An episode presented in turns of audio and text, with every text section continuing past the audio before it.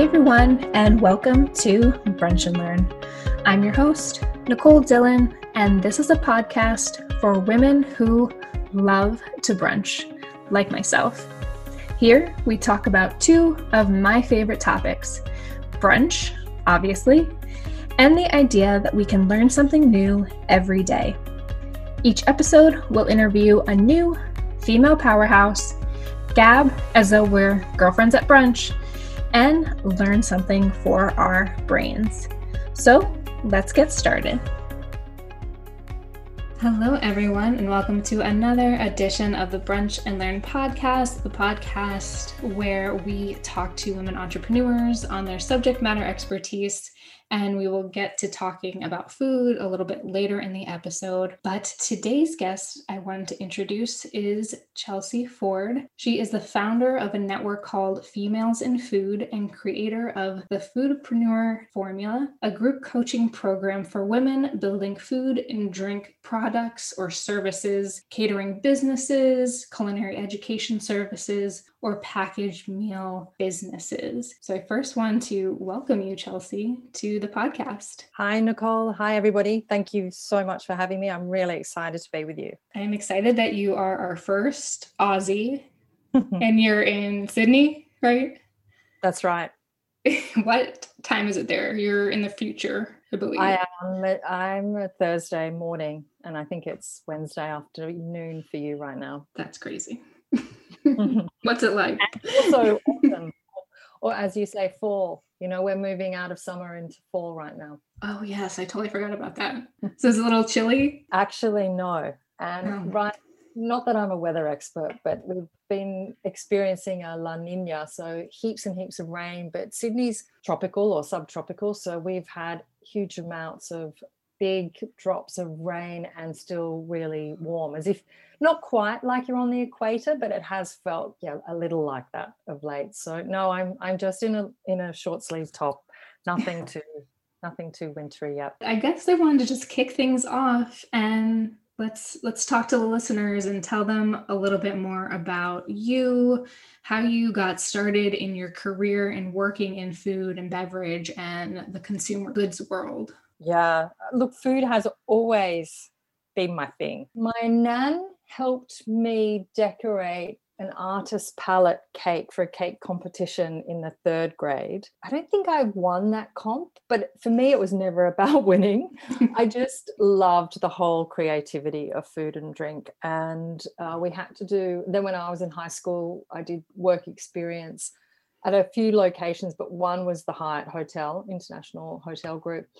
And then I went back into hotels and initially wanting to be a chef uh, and I did 13 or so weeks in the kitchen as part of a hotel management traineeship with Hyatt. But it um, it really wasn't for me. I wanted to be in food, but not necessarily hospitality ultimately. So I I really wanted to be the general manager and always have I was very ambitious and driven and excited and I love that combination of the business of food effectively. So um, I worked my way up the ranks uh, in catering companies. I was I worked for Sydney's leading corporate catering company, the Mode Group, and then went worked for a number of American uh, enterprises. So I cut my teeth really with Sara Lee Coffee and Tea and Kellogg. So I was head of export and route, which is convenience and food service, and managed national accounts. So I,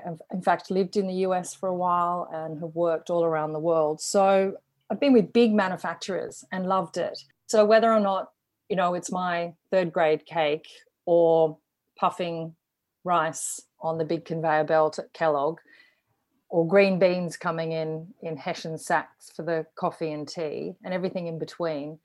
I love that. I find that so exciting. And equally, if I can help other people with their dream in food because of my knowledge in food and drink and the commercial aspect, I'm happy. And that's pretty much what I've been doing all my career until, of course, I started working with the smaller end of town. Yeah, which I can tell you about too now if you'd like. Yeah, I'd love to know just like how you started working with foodpreneurs. But yeah, like how did you even, I guess, yeah, tell us a little bit more about females in food and working with these foodpreneurs. Yeah. Look, I um I was living this is so random, Nicole. I was living in the Andes and um I just left Kellogg. I wanted to find myself and so living with a shaman and I came back ultimately to Sydney via California, Ontario, and an ashram in India. So that's like a, like a 10 second snapshot of finding myself well before Eat, Pray, Love. I might add. I might add. You're and, way ahead of its time. Yeah, absolutely. And I I really didn't after experiencing so much heart in my life and I guess we'd call it finding myself. It seems like an old story now, but just recounting it now in my mind's eye as I tell you, I didn't want to go back to the big manufacturers. Just really wasn't where my heart was or where my values were aligned anymore. And I had always consulted on the side anyway to small producers on how they could grow and scale up their business. I'd moonlighted with at, with those sort of um, consultancy gigs whilst having a full time job b- before I went to that to the shaman. And when I came back, I I found myself doing a master's degree and writing my thesis, pardon me, on women mentors empowering women mentees. And at the time, it seemed like a whole lot of disparate skills and education and life experience. But then one day, um, actually five years ago, around this time, actually, possibly today, ironically. I felt like it was manna from heaven. I just got this idea of going all in with what is now called Females in Food and is a business to help women in the food and drink industry who perhaps feel really confident creatively, but not so confident or clear commercially. And that's where my strength is. So that's how it started. You know, I took this experience commercially and and my um, exposure to lots of different global markets and this education and began, I guess, more officially working to help women experience exceptional business and financial growth who who were specifically in food and drink. So I, I felt like I was really aligned because my head and my heart were doing were in alignment finally. You know, prior to that, my, my head might have been satisfied, but my heart wasn't, and vice versa. But n- now and and for the last five years, on some levels, and it sounds such cliche, but it's like I'm living the dream because I just do what I love every day and see people's lives improve. You know, because for me, I want women in food and drink to follow their passion and prosper I don't think they should be mutually exclusive. And I think on some levels, you teach what you've got to learn. And there's probably some of that in my history and why I eventually felt feel like I am in alignment with females in food because you know I don't think you should just have to do a job for the sake of it. Um, so if you can follow your heart, but then get paid and pay yourself a great wage, then that's what that's what I enable. Um, because women I did a lot of research prior to launching Females in Food. I'm passionate about getting very clear. This is my advice to women foodpreneurs to do their market research, that they must find a market greater than, say, their friends and family, despite how good their product might taste or their service delivery might be. So I discovered that of the women led and founded businesses, 41% of them are started to solve a problem that's quite personal to them, whether it be their own gluten intolerance or their child's nut allergy, for instance. So, how can that be the purpose that drives you, which is fantastic to be a purpose led business? Um, and most of the women I work with are, in fact, probably all of them are, but to go beyond just solving a problem for themselves. So that's really how I started Females in Food and why I do what I do. That just made me think of even, you know, you see it so often now of these niche businesses and like you kind of mentioned beyond your friends and family enjoying it but these niche industries and things of gluten and do you have any thoughts on on that and like niche industries versus going having the big idea does niche win? I think there's a big idea in a niche. I think that's a hybrid actually. Yeah that really works. yeah. You know and you're seeing it in the cbd world. I mean, I'm not an expert on CBD, um, albeit I did speak on a panel out of New York actually about you know cannabidiol products, um, and you see that that's a niche with a big idea. The gummies, equally. Um, oh, there's this awesome. Actually, she's an Aussie living in New York as well. Um, Cara Landau. You know, she has probiotic cookies.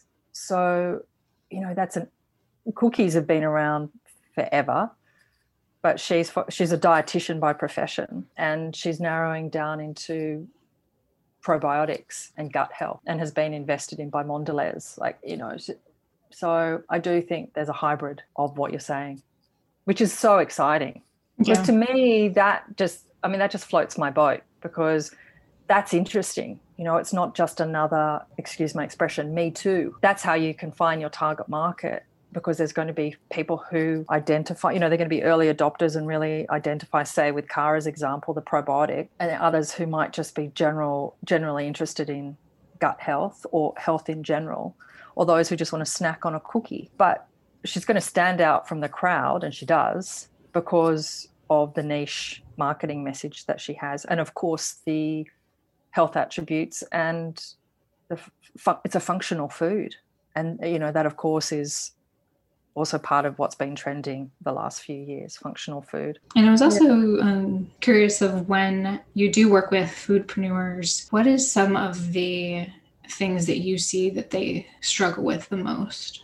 Hmm, i love that question because i really hope this is helpful for your listeners and i think it will be because I get to see behind the scenes of so many food and drink businesses and startups and those in the growth phase. And there are definite patterns that I hope I'd really love to shed a light on a few things. One is trying to do everything yourself. I understand that resources, particularly at the beginning, may be limited, and two major resources are time and money, the most important resources for any small business.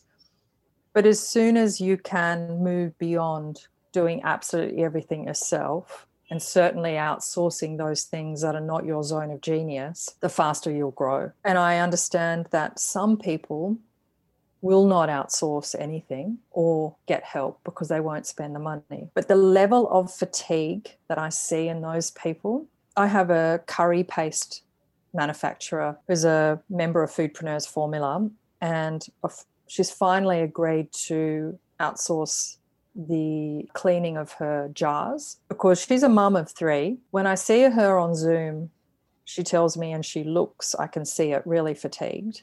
And part of her reticence, actually, in her case, is possibly not so much the reticence to spend the money, was also to share the intellectual property of her grandmother's recipe of the curry paste. So that's why I said to her, we'll just outsource the the cleaning of the jars and the cleaning up of the kitchen and also the chopping of the ingredients because there's a demarcation there of duties. If they just do one component of that, they'll never get to know the grandma's recipe. So, you know, what, so one of the struggles is doing everything yourself.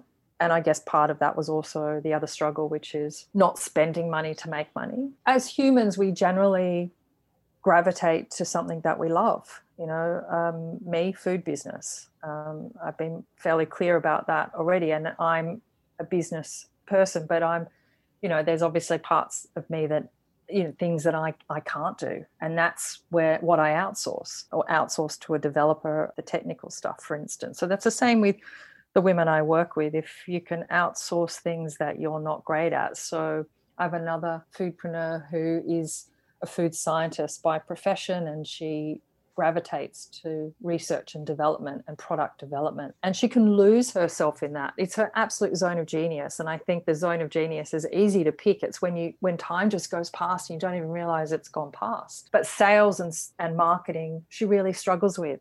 So getting traction in with stockists has been really difficult for her because she's not a confident negotiator um, and and tends to just continue to keep going back to the to the kitchen. Obviously, that they're both important aspects of building a business, but I guess that leads me to selling. Most foodpreneurs don't think about before going into building their business the sales part. You know, that's a mistake that catches up with you really quickly.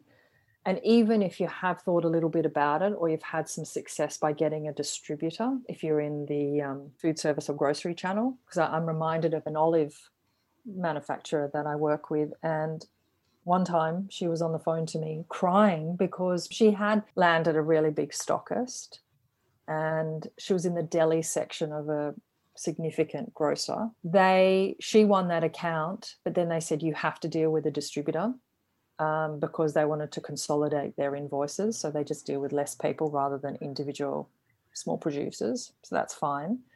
But then she abdicated the responsibility of the selling to that distributor under the under the misguidance that that distributor would continue to sell her in to that grocer but they didn't you know they would substitute her for some some other olive manufacturer or they don't present promotions i mean they can but you really have to be on top of distributors all the time they don't necessarily think and they're not they don't manage their profit and loss statement like a leading with selling small producers products generally speaking so i think that's another mistake that producers, small producers, often don't know about. And I guess that also leads me to something I've been talking about a lot, particularly the last couple of days, is you've got to price right from the beginning. And that means including all the costs of using an intermediary like a distributor, like a wholesaler, or brokerage fees, even if you don't use them now. Because what I see time and time again is uh, foodpreneurs getting caught out that when they're ready to grow and use somebody maybe to distribute their product, then they don't have enough margin, profit margin, to pay them because they haven't priced their product from the start with the future in mind that they will have to divvy up their pricing to a number of intermediaries. So, you know, an intermediary could be a wholesaler, could use a sales agent, you know, a distributor, a broker, etc. So, um, and then you know, and one one yesterday who makes, um, was talking to beetroot kvass, a fermented product, and she says, oh, "I want to deal direct with the store." Well, for this exact reason. Now that's fine, but also then there's the hidden costs of you're dealing with the customer service element, which a distributor generally would do for you. So there's pros and cons of going direct, and also it limits you generally geographically if you're if you're delivering direct yourself. So yeah, hopefully I hope that was clear, Nicole, because I, I know that I get so passionate about that because there's so many things I could share. No, I loved all of those examples and I have already learned so much. I don't particularly have a food product and I don't know anything that goes into it. So that is extremely, I was like taking so many notes uh, in case I want to start one. I had no idea about any of this stuff. Um, wow, um, not my zone of genius. But I do have a couple questions. Do you work with your clients on pricing strategies? Yes. And also, I, I, guess I was curious of again, since I'm totally don't know the industry, is it different with manufacturers, distributors, because you're in Australia? Is that any different from America or any other clients that you might have in other parts of the country? Or is it kind of a universal language? Yeah, so- no, fair enough question. You're talking about pricing. Is is it is it uh, sort of uh, domestic versus universal, like with um, regard to the way the structure of the pricing? Uh, more so like distributors and manufacturers and getting all into those logistics. Oh, I beg your pardon. Yes, I understand. It's universal, really. And I have clients all over the US, um, UK, Mozambique, even Hong Kong, uh, Canada, Central America, obviously Australia and New Zealand. And it's very similar particularly US, UK, Canada, Australia, New Zealand. Yeah, the very limited knowledge I have is I sometimes hear that American products, you know, when they have to be produced um, in Canada or done internationally, they have to do different labels and things like that. So, oh, the nutritional information panel, that kind of labeling expertise is not mine, and there are differences.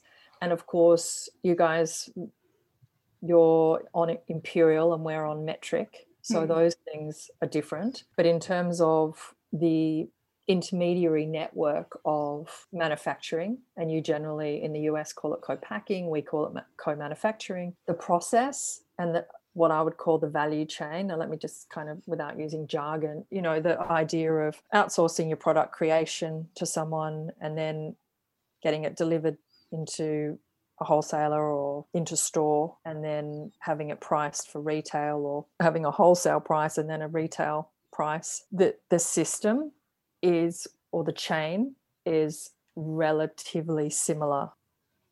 Learning so much already. Again, don't have a product for this. Um, you know your stuff. so interesting to me. But I'd also like to chat a little bit more about so you have this foodpreneur journey framework with various growth stages. Can you dive into a couple of those stages? Yes. So I noticed after you know I'd, I'd i'd work what am i trying to say? With the struggles that small food and drink producers have i noticed that they didn't have a roadmap of what to expect and mistakes to avoid along the way. No one had really pulled that together with any clarifying insight. Uh, so i pulled and tallied the research that i had from years in the business mostly at the big end of town and then my own research at the smaller end of town prior to launching Females in Food, and I documented what I've now called the foodpreneur journey, which is effectively growth stages that I see small producers go on to build their business and ultimately prepare themselves for scale. And scale is a term I hear thrown around incorrectly a lot. And scale really is just adding revenue at a faster rate than taking on new costs. So it's generally doing more without necessarily spending more. That's a super simple definition, but hopefully your listeners give me some leeway there.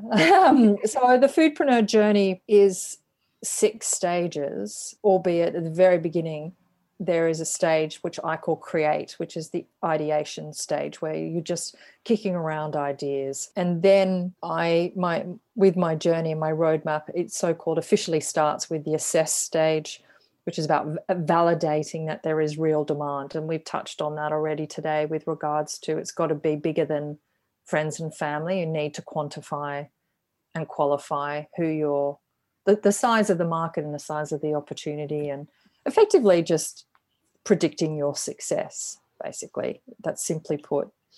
And then my my coaching program starts at stage 2 which is commercialize and that's when you're really putting down solid business foundations. And I help foodpreneurs there do two primary very important things. And one is write an operations plan because it, it also sort of blows my mind that we're in we're in food and drink which is a, a production hands-on uh, industry, even if you're doing services, you know, like catering, it's very, very hand on, hands-on or packaged meals.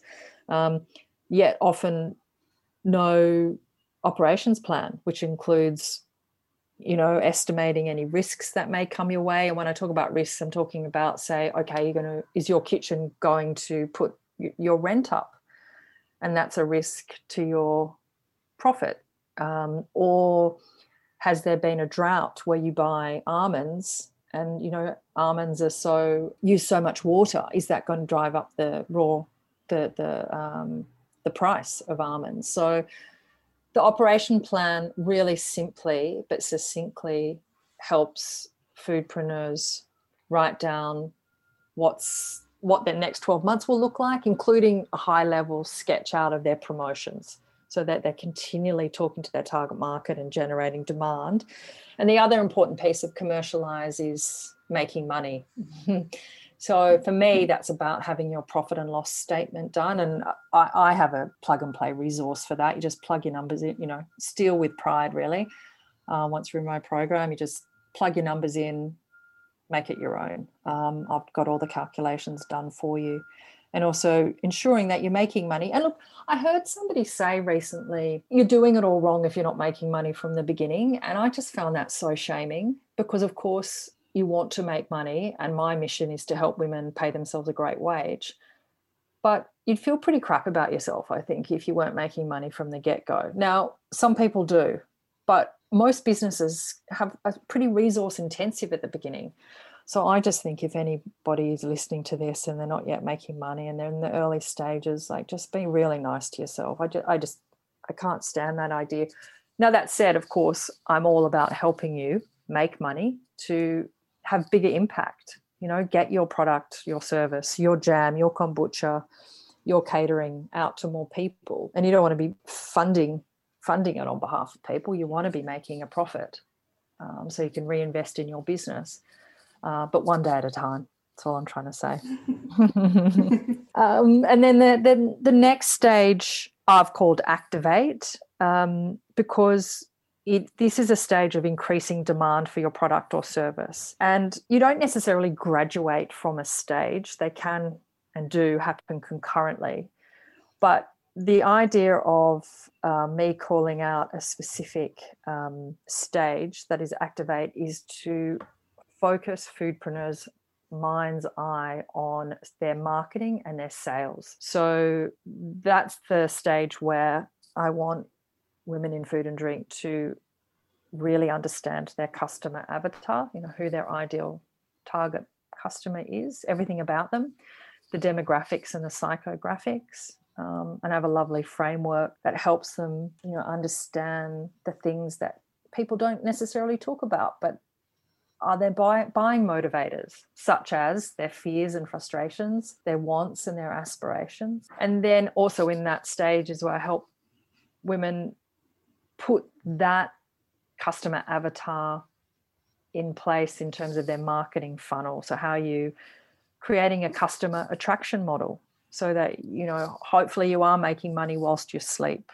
So how are you driving awareness about your brand interest desire and ultimately getting people to take action buying your stuff? Yeah and also in activate stage interestingly i it's interesting because it's again something that's often overlooked. I also help women. Again, I have this whole module, I have plug and play resource on cash flow cash flow you can google cash flow and you can get a cash flow calculator i reckon from a search engine. But it is simply money coming in money going out what's left over. And and i guess this plays in nicely too to spending money. One of the things that i see many foodpreneurs particularly at early stage don't do spending money to make money. You know you can if you track the money coming in, money going out, and what's left every month, you know how much you can afford to spend. So some people don't spend any at all, and some might spend too much, and there needs to be a, I think, a middle ground. And things to spend money on, you know, could be could be branding, could be packaging, um, could be business advisory services, could be on a bookkeeper, could be on a co-packer, could be on um, networking and education, whatever it is that you need. So that's the activate stage. And then the stage four, which is the final stage really in Foodpreneurs Formula, my coaching program before. I mean, I have an advanced program, but that's sort of out of scope for this conversation. But this breakthrough stage is activating systems and using data to accelerate momentum and free you up to scale and so this is around systemizing. So earlier when I was telling you about my curry paste manufacturer, when she outsourced the cleaning of the jars and the chopping of the vegetables, as simple as that may sound to some people, she needed a system for that. Because then the person, or in some cases, you might engage a robot, believe it or not, um, to do a task, they need to know what to do. So it needs to be either written down or on a video or on an audio recording. And so that's the beginning of a system and a process document. And anybody who's listening who wants to ultimately sell a business a business and i get this i get asked this all the time you know what's you know what should i charge for my business what's the value etc well part of the value is an operations book or document of the whole business what happens when how do you answer the phone how do you write emails? How do you chop the vegetables? What's the ingredients? What's the recipe? Um, what's your brand voice? Everything. And so i actually have a business map of all the systems in a business to guide women in food to know what to do and when and how to start. So I always encourage people to start probably just if you are making the food to do it to, to outsource those hands-on tasks um, early and, and and the reason why I mention a robot is because I use Temi T E M I and Temi is a robot to have you heard of Temi Nicole? No, never. I love Temi. She's he or she is I think 25 cents US a minute. And she she's a transcription service. So if you're too busy to write down the process of cleaning your jars or how you set your menu or what vegetables need to go in which masala, you could potentially talk it into your phone and that MP3 file, then you upload it to Temi and Temi transcribes it. Now, Temi has an older sister called Rev. It's a company I think that owns. yeah, I have and, heard of that one. yeah, so Rev's more expensive, I think, a dollar a minute, and Rev is more accurate because it is a human. Like even my company name, Females in Food, I, sometimes she gets that wrong. So that's a little annoying when I have to edit her transcription. But what I'm saying is, like, if you're a foodpreneur and you need to transcribe, you know, you need process document to tell somebody how to do something, you could film yourself or audio record yourself and then upload that to Temi and then she transcribes it and then you've got a written document. And I love that because say you are in the kitchen and you could just have your phone, either audio or video recording you, and you just tell it what you're doing. You don't even need to re- pre think it because all the wonderful people that are listening to us right now, they probably do so much of their work without thinking. You know, it's just their zone of genius. So they can just say, yeah, so um, I get the chef's knife, I get the carrots, I get the celery, I have the, you know, the, the, the liter or whatever that is in imperial right now the you know the the pint jar you know and start to just say these sorts of things into the phone and then give it to temi. And there you have it. You have a you have the beginning of a system and you haven't had to type out anything and i love that. So that's kind of part of what happens at the breakthrough stage where you are getting serious about systems and you're also starting to look at your data. And for some data might be as bore the pants off them but for others it's so exciting. Um, you know I, i've just commissioned some work from someone to assess what which of my emails subjects are the most opened. And I learned the one email subject, I've just had a preliminary look yesterday because I'm having a females in food strategy meeting this weekend. So I'm pretty sure the one that's the most popular, the subject is something along the lines of foodpreneurs fail doing this, something along the lines of failure anyway. And then I give some information around some of the the watch outs like I have with you today. And I reckon people love that because I know I love it.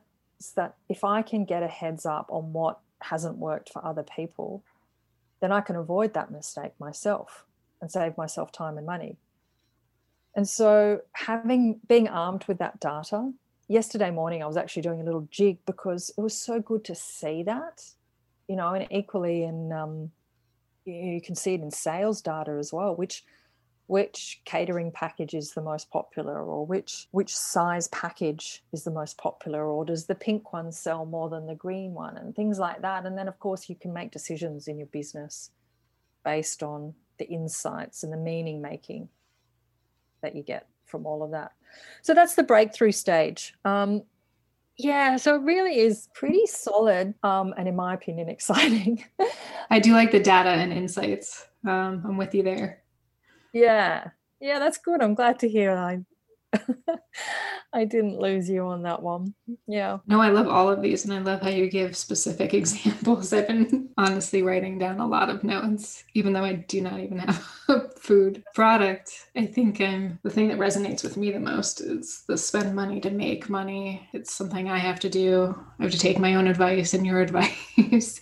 I think a lot of you know, my friends on the internet and audience and listeners here know I've said it probably a million times. I'm a nine to fiver and do this community on the side. So time is of the very limited. And, you know, a lot of our beginnings were in events, which has been paused with COVID and creeping into this food content creator. I even want to say quote unquote influencer of, you know, it's so unknown because I feel like everyone that has now been at home wants to be this and don't know about anyone else but growing up youtube celebrity and influencer was not a, a, job category. So always figuring that out as i go. But i think yeah that's what really resonated with me spending money to make money in even ways of like more education and networking events. And i loved all those examples.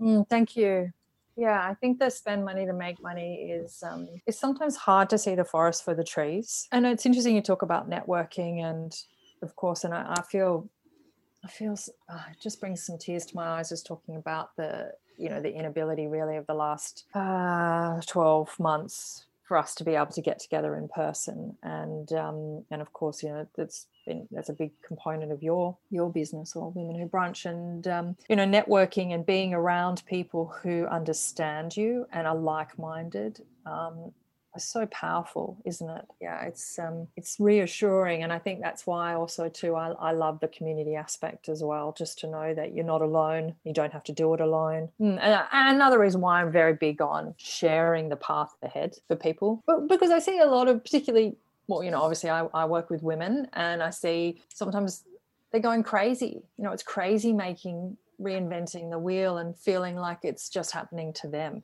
And so somehow find a way to get together. And that's whilst online might not be absolutely perfect, it's been a good a good alternative to face to face.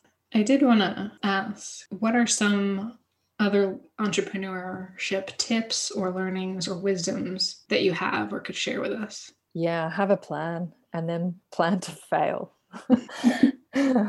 uh, look, entrepreneurs, and you hear it, you hear it often. You know, iterate. Again, for me, documenting things, which which can bore the pants off people as well, particularly um, creatives.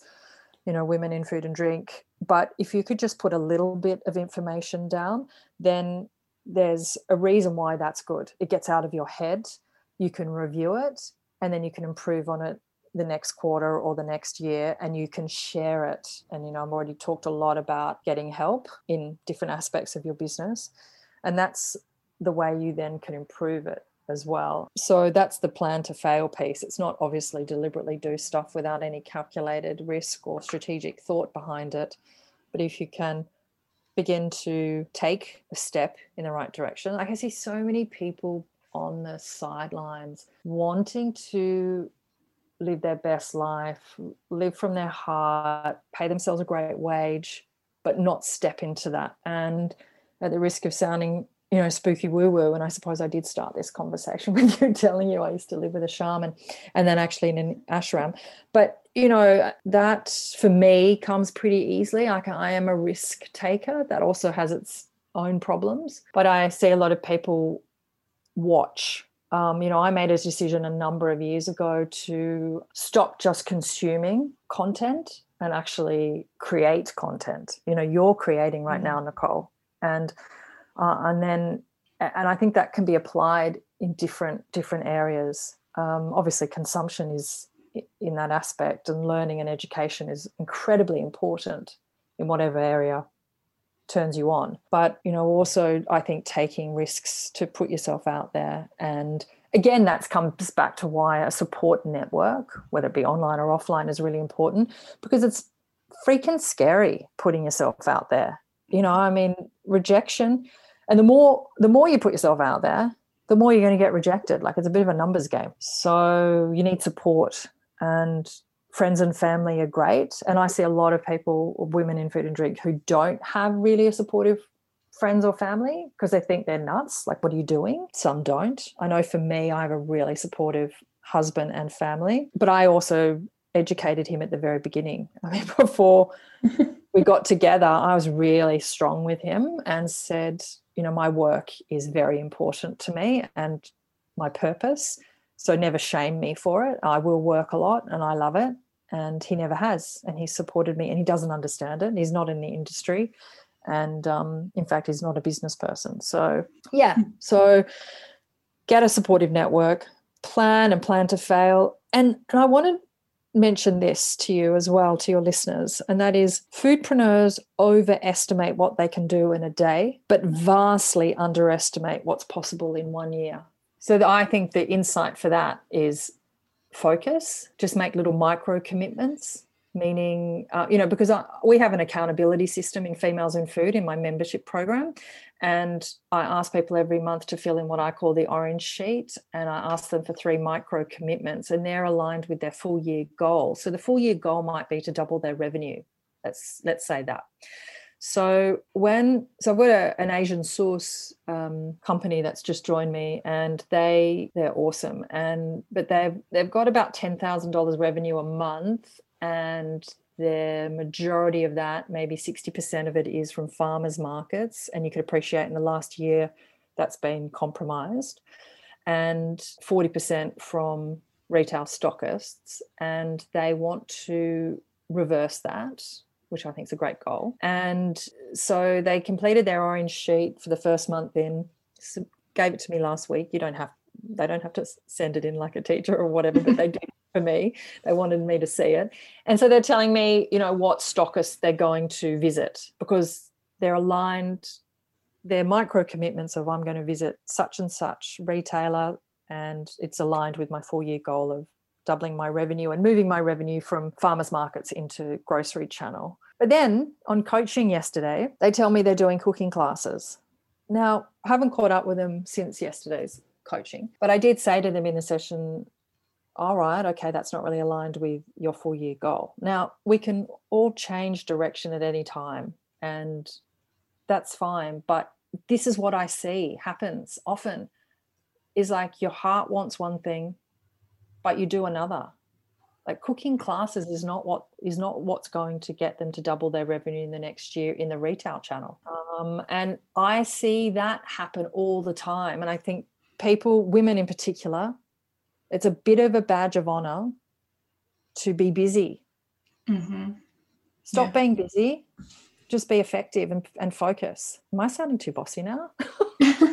no, it's I agree. I've agreed with every I I'm speechless. I agree with like everything mentally that you've said it, on so many levels. I think it's a lot of, especially on the internet too, of comparing yourself. Of like, yeah, everyone should be doing charcuterie boxes now. Everyone should be doing cooking classes. Um, but that's such a great point. Does it really align with your, you know, next couple years goal, whatever that you know, four or five year goal? I think that's so important. I love that. And too, like, yeah, with like COVID, especially. I mean our whole thing was events based, but I always wanted to launch a podcast and I didn't have the time. And then I had so much time and I launched it and created, you know, going back to what you said before, created my own content. You know, I can get sucked into looking on the internet and still comparing myself to everyone else, but it wouldn't have allowed me to continue the conversation when we couldn't have events and even like meet so many cool women and especially talk to someone in Australia. I mean, mm. you know, it would have never happened. so it that that power of what you can even do and accomplish in a year. I love that. Even I do that sometimes, well, all the time too, of just like writing down each month like wins and just like reminding myself. Always doing the look back, of course, New Year's, things like that. But I love everything you're saying, basically. Thank you. And I love that you've said that you celebrate your wins.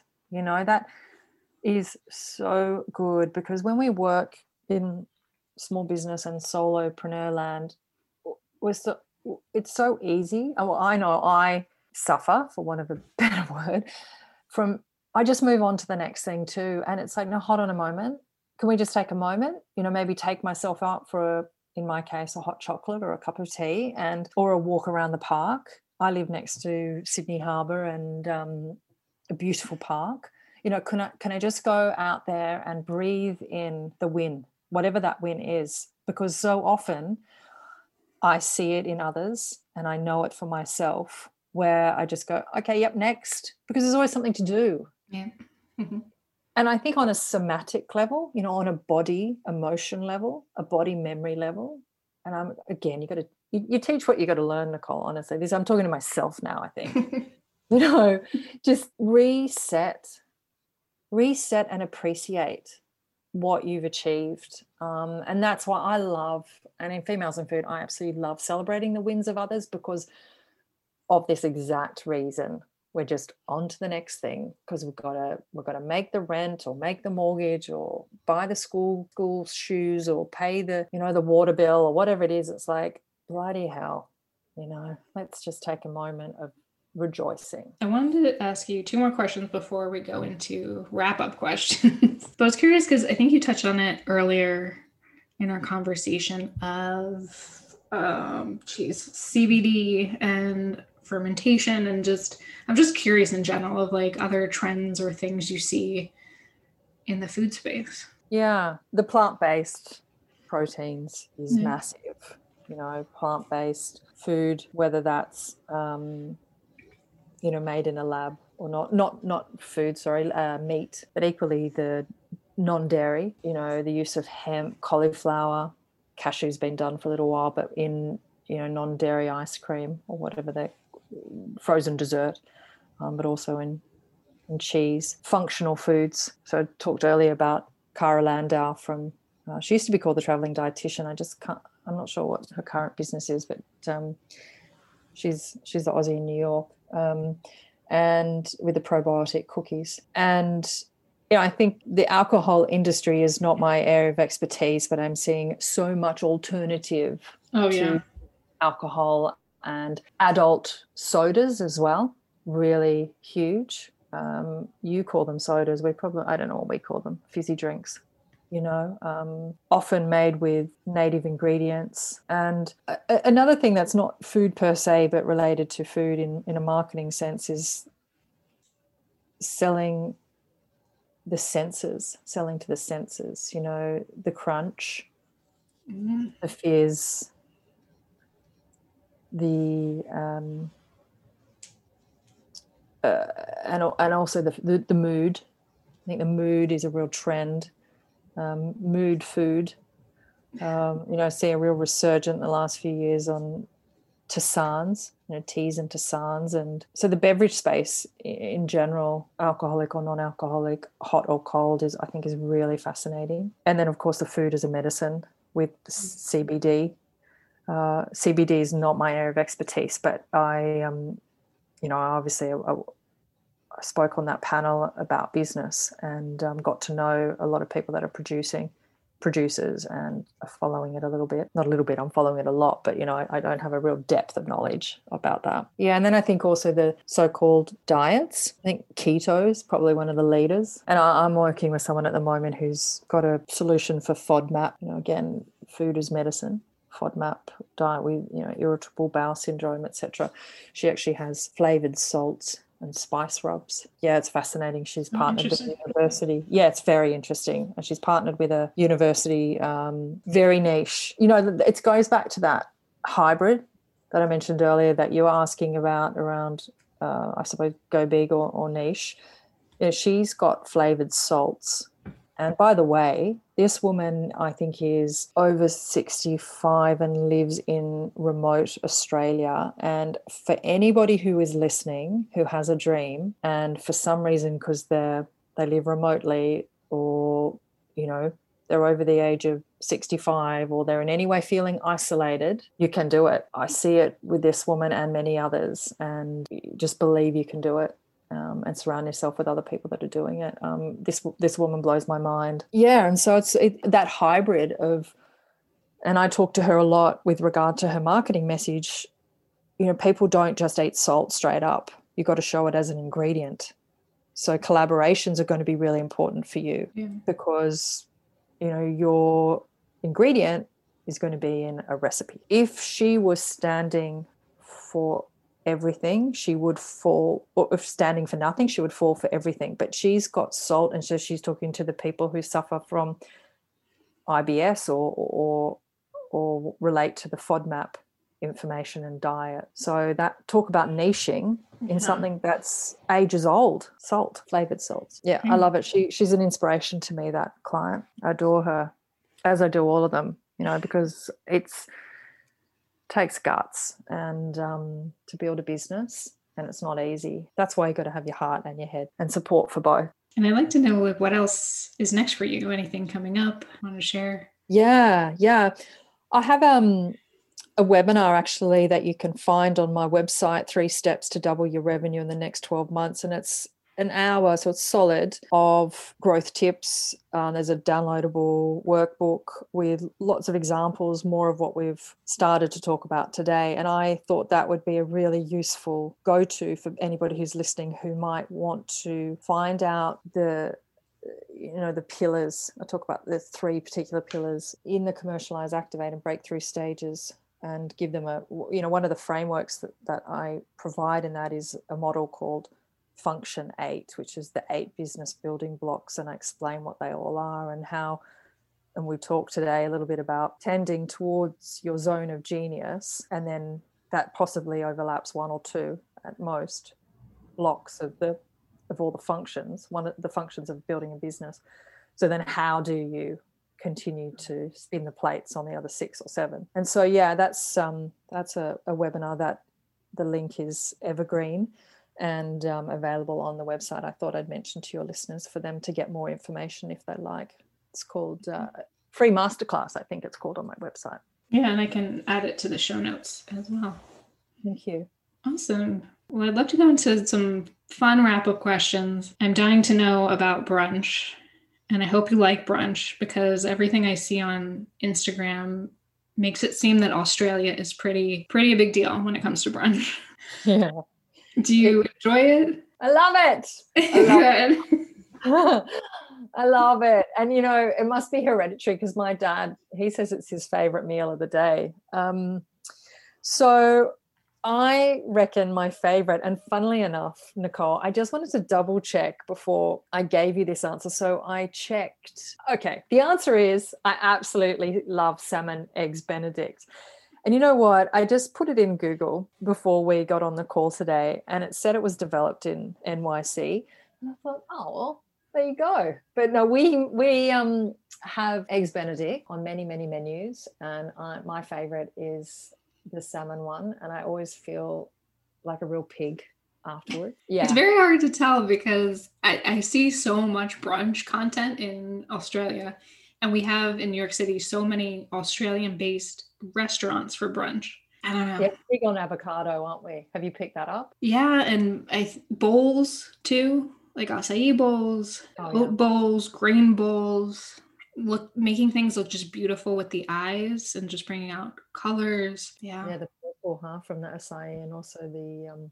I'm trying to think of the ones here. I know it's like Two Hands is an Australian-based one. There's so many here in New York City. Bluestone well, maybe Bluestone Cafe. They're doing really well. And Yeah. Toby's Baked. Yep. Yeah, yeah, yeah, yeah. No, there's well, coffee, coffee. We're we're obsessed about coffee uh, over here. Yeah, I got a bit of a shock when I lived in Ontario for a while. It was Tim Hortons. Sorry to all. Oh. Oh, seriously. yeah. you know, funny actually. I could really alienate myself from your listeners here, and that's not my intention. But I remember now. I've just remembered. So I had a Canadian boyfriend years ago, and I was living in Southern Ontario. And I remember saying, I want to go out for brunch because we do do that as Aussies. That's the thing. And uh, especially on the weekends. And for my, my husband has Fridays and Saturdays off. So I'll sometimes, off, actually often go out for brunch with him on a Friday. And anyway, so I'm in Canada years ago. And it was so hard. And I wasn't living in Toronto. So it might have been different in Toronto. And it definitely would have been different if I was in Vancouver because Vancouver's really cool. But it was in sort of a semi regional area. And the, the most sophisticated thing on the menu was pancakes with maple syrup. And I was like, no, I can't just have that. That's just not on. There needs to be more choice. So I did. I really struggled. And then to get the brewed coffee only, I was like, oh no. but it was years ago. So to any Canadians listening, you're awesome. And I do have an affinity with with you, but I struggle with the brunch selections. At least they have maple syrup. Ah, and that is amazing. Do you have a favorite brunch spot in Australia or Sydney? Yeah, well, I live in a, a pretty cosmopolitan area, uh, and so I have a place in Potts Point called Zinc, and it's run by two men who I think were restaurant trained, and it is a it's kind of upmarket cafe. When I say upmarket, I mean I still would wear, you know, shorts and a t-shirt there. It's not sort of dress ups, but just it's a really good quality food, not too expensive. I'll often also have a Virgin Mary when I go there, so you know a Bloody Mary without the vodka, and and they make a mean omelette. So it's just cheese and herbs, but seriously, the best thing this side of Paris, I swear to God. So Zinc, yeah, Z I N C. Um, it's not the grooviest on Instagram, probably not even on Instagram. It's pretty old school, but I absolutely love it. And since this is the Brunch and Learn podcast, we did learn so much from you today. So thank you. But my next question is turning the tables on you. You can either answer one or or both.